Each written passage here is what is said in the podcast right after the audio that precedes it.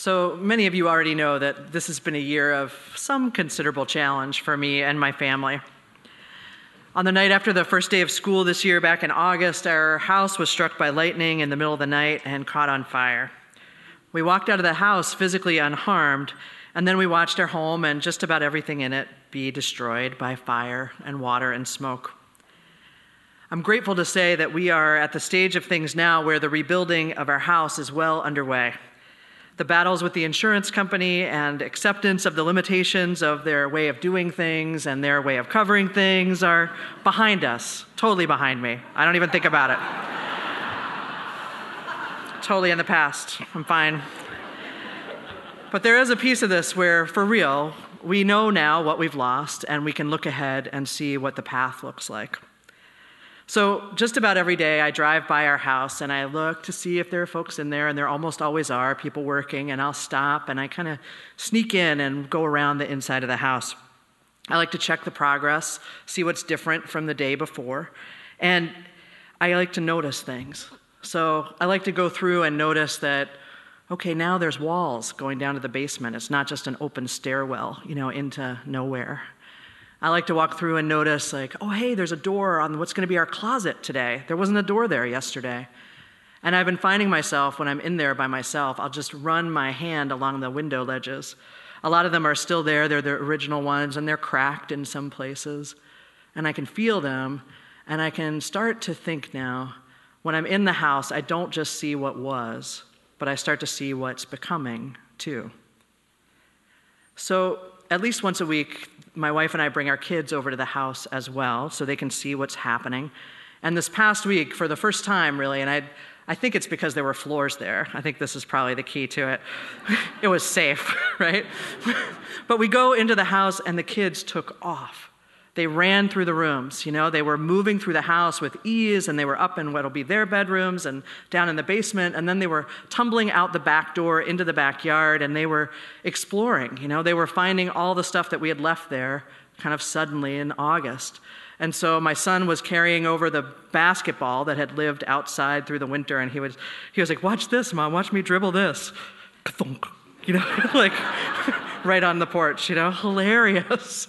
And then, you know, there they went and they found the, the blue Little Tikes car, you know, that you ride around in that they've had since they were babies. And it was pushed up against the fence and they pulled it out and cleaned off the seat and they jammed their little bodies into it. You know, they're way too big for this car, but they jammed their bodies into it and they took turns rolling each other around the dead, bumpy grass with their legs sticking out.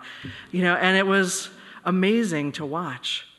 I felt like I was watching it happen, and I was. I was watching them lean in again, trust, maybe trust life a little bit more, maybe risk some hope. It was astounding to get to see it happen in them so visibly to me. And I was watching them because they're fascinating, but I've also been watching myself too in this process. And I know that I've been really trying hard to hold myself back to not get too excited about the possibilities of going home again, to not get too caught up in possibility because I want to protect my heart.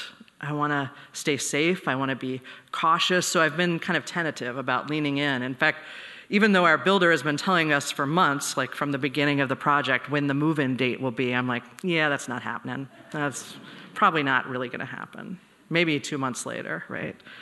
So I'm watching myself hold back, not sure about this whole process and kind of worried.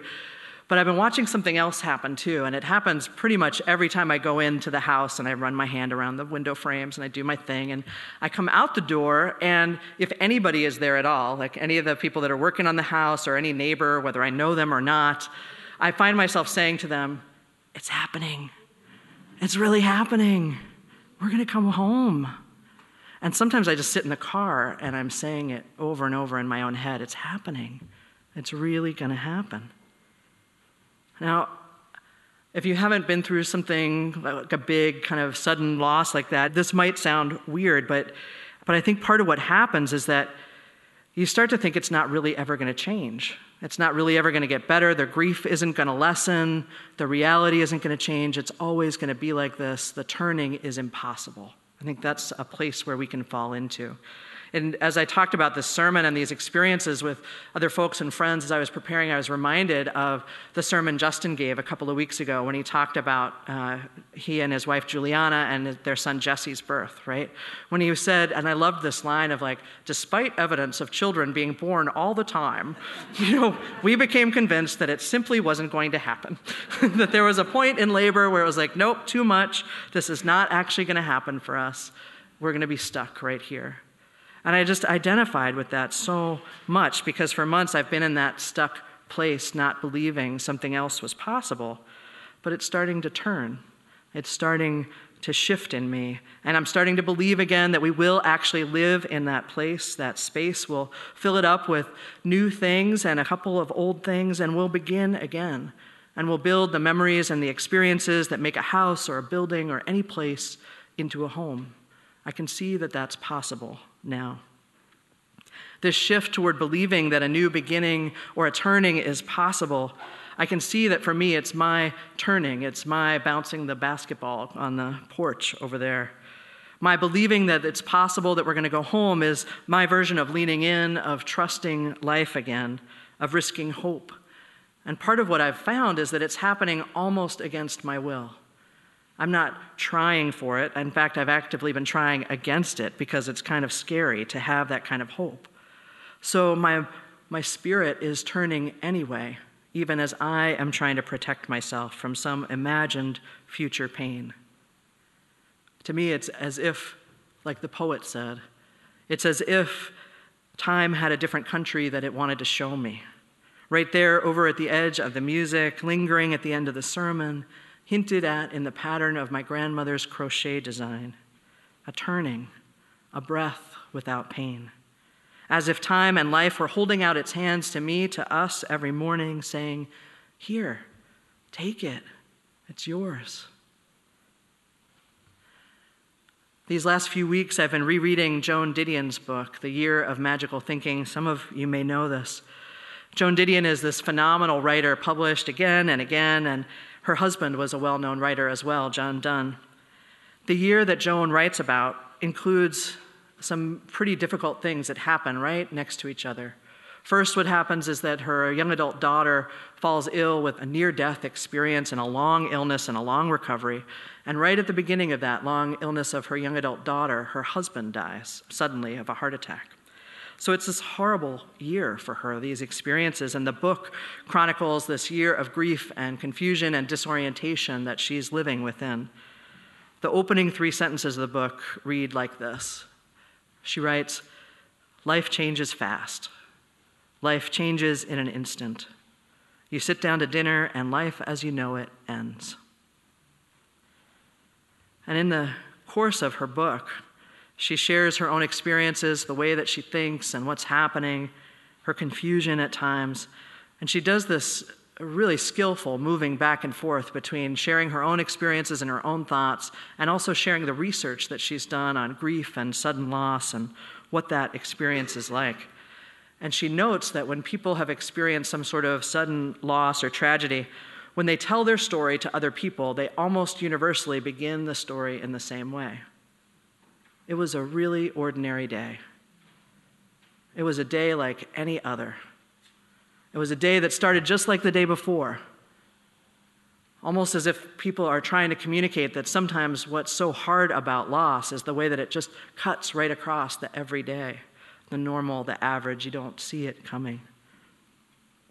And I think we know this intellectually right? Of course, we know that that's how hard things happen. It's how good things happen sometimes, too, suddenly, in the middle of our everyday, ordinary, average days.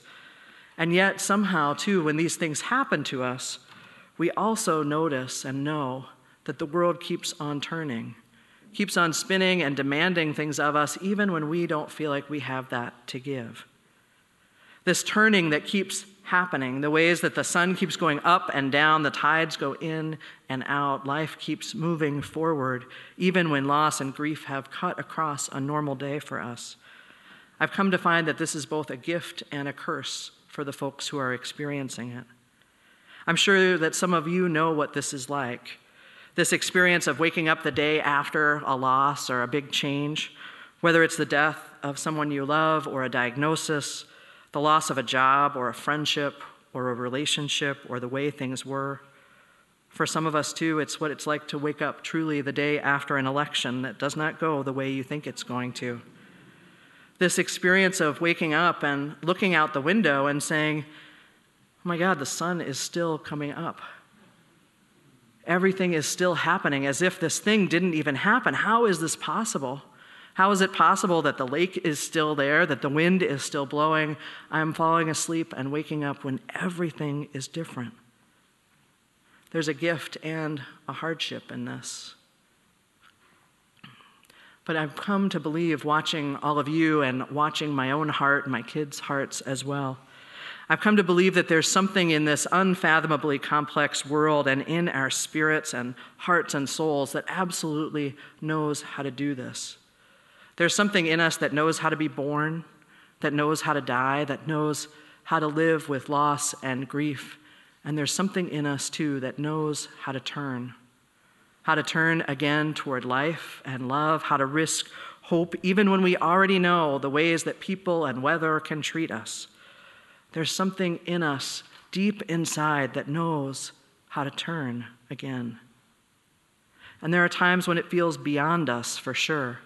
Like it's not even possible that whatever that new beginning or way of living without this thing or with this difference, it can't be possible. But I've really come to believe that it is not beyond us at all. In fact, it is somewhere deep inside of us. It is deep within us, this knowing how to turn towards life.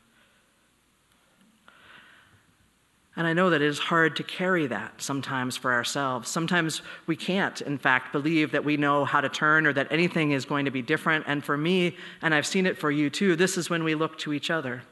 We look to each other to hold faith, to hold the sense of possibility, to remind each other where we are in the struggle and in the, in the possibility, and to say to one another, You can do this. It feels like you can't, but you can do this. You are doing this. We are doing this. I know that when I struggle, and whether it's personal struggles like the challenges of this year, or it's the political landscape that we're in right now, where every day feels like it could be one more loss, where it's one more challenge to stand for, to fight for change with, that I find myself not just looking to my own heart, but looking around as well, to each of you, but also looking back into history, looking to our ancestors. I need to be reminded that this turning has happened for generations. It doesn't belong only to me and to us, but it's been going on for years and years. One of the places I've found myself going to over the last few months is the theology of James Cone. James Cone is an African American theologian who grew up in the 40s and 50s in Bearden, Arkansas. He grew up in the Jim Crow era. And when he talks about his life experience, he talks about what it's like to grow up attending segregated schools, to drink from colored water fountains, to watch movies from the balcony when that's not where he wanted to be. The way that he moved through his town, avoiding the white people who were there, telling him he and his family were inferior to them. So he grew up in that environment, but he also grew up in the church. He grew up in the Macedonia AME church, to be specific. And he says in his writing that he breathed in there a faith that was so powerful, so powerful that it was an antidote to the rest of the environment that he was living within, an antidote against the belief that blacks were less than whites. And this faith, he said, taught him over and over that God created all people equal as siblings in church and society, that no one is better or worse than anyone else. James Cone went on to study theology in a largely white environment. And so he had that coming in, that influence, but also during that time, he was listening to and experiencing Martin Luther King Jr. and his theology washing over the nation. He was experiencing what it was like to hear King preach a universalist Christianity oriented in love, defined by hope, and committed to social justice. He watched as King talked again and let people experience through watching his actions the disconnect the total disconnect between what was being preached on Sunday morning in most churches and then what was happening in the afternoon.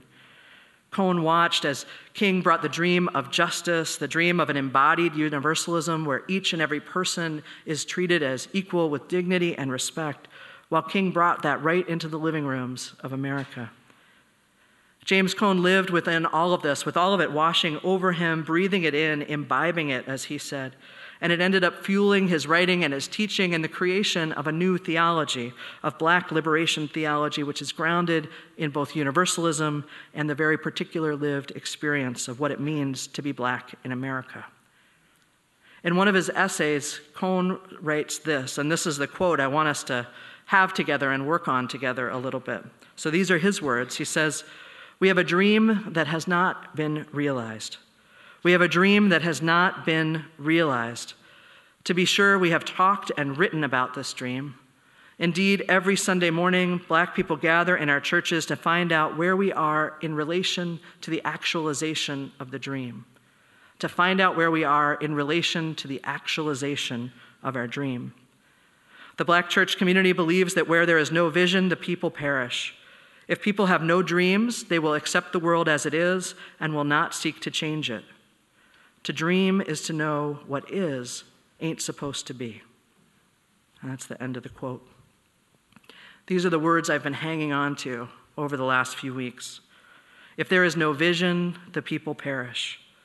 If people have no dreams, they will accept the world as it is and will not seek to change it. To dream is to know that what is ain't supposed to be. These are those words. I think we come to church to dream. I think we come to church to remember. And this is why I'm hanging on to these words so much. We come to church, we come together, we meet with each other in small groups, we have intimate conversations to remember what the dream is and to see where we are in relationship to actualizing it. This true dream of a wide open welcome, of everyone treated with dignity and respect, of basic human rights for all, of opportunities for each of us. This is the dream. This is one of the big dreams. And we are still so far from the actualization of it. So we come here together to remember what the dream is because it can be too hard to hold on to it all by ourselves. There are days we need one another to carry it for us. We come here to remember this dream and this possibility of turning that exists within each of us, within our community and our world. This turning back toward life and hope and risk that we know how to do deep in our bones. We know this turning. At the end of Joan Didion's book, The Year of Magical Thinking, at the end of this year of grief and adjustment and living with the distortions that grief can bring, she tells us she doesn't really want to finish writing the book. She's resisting, you know, wrapping it up and closing it down. She's worried that as she ends the year, it'll become further from the time her husband was alive.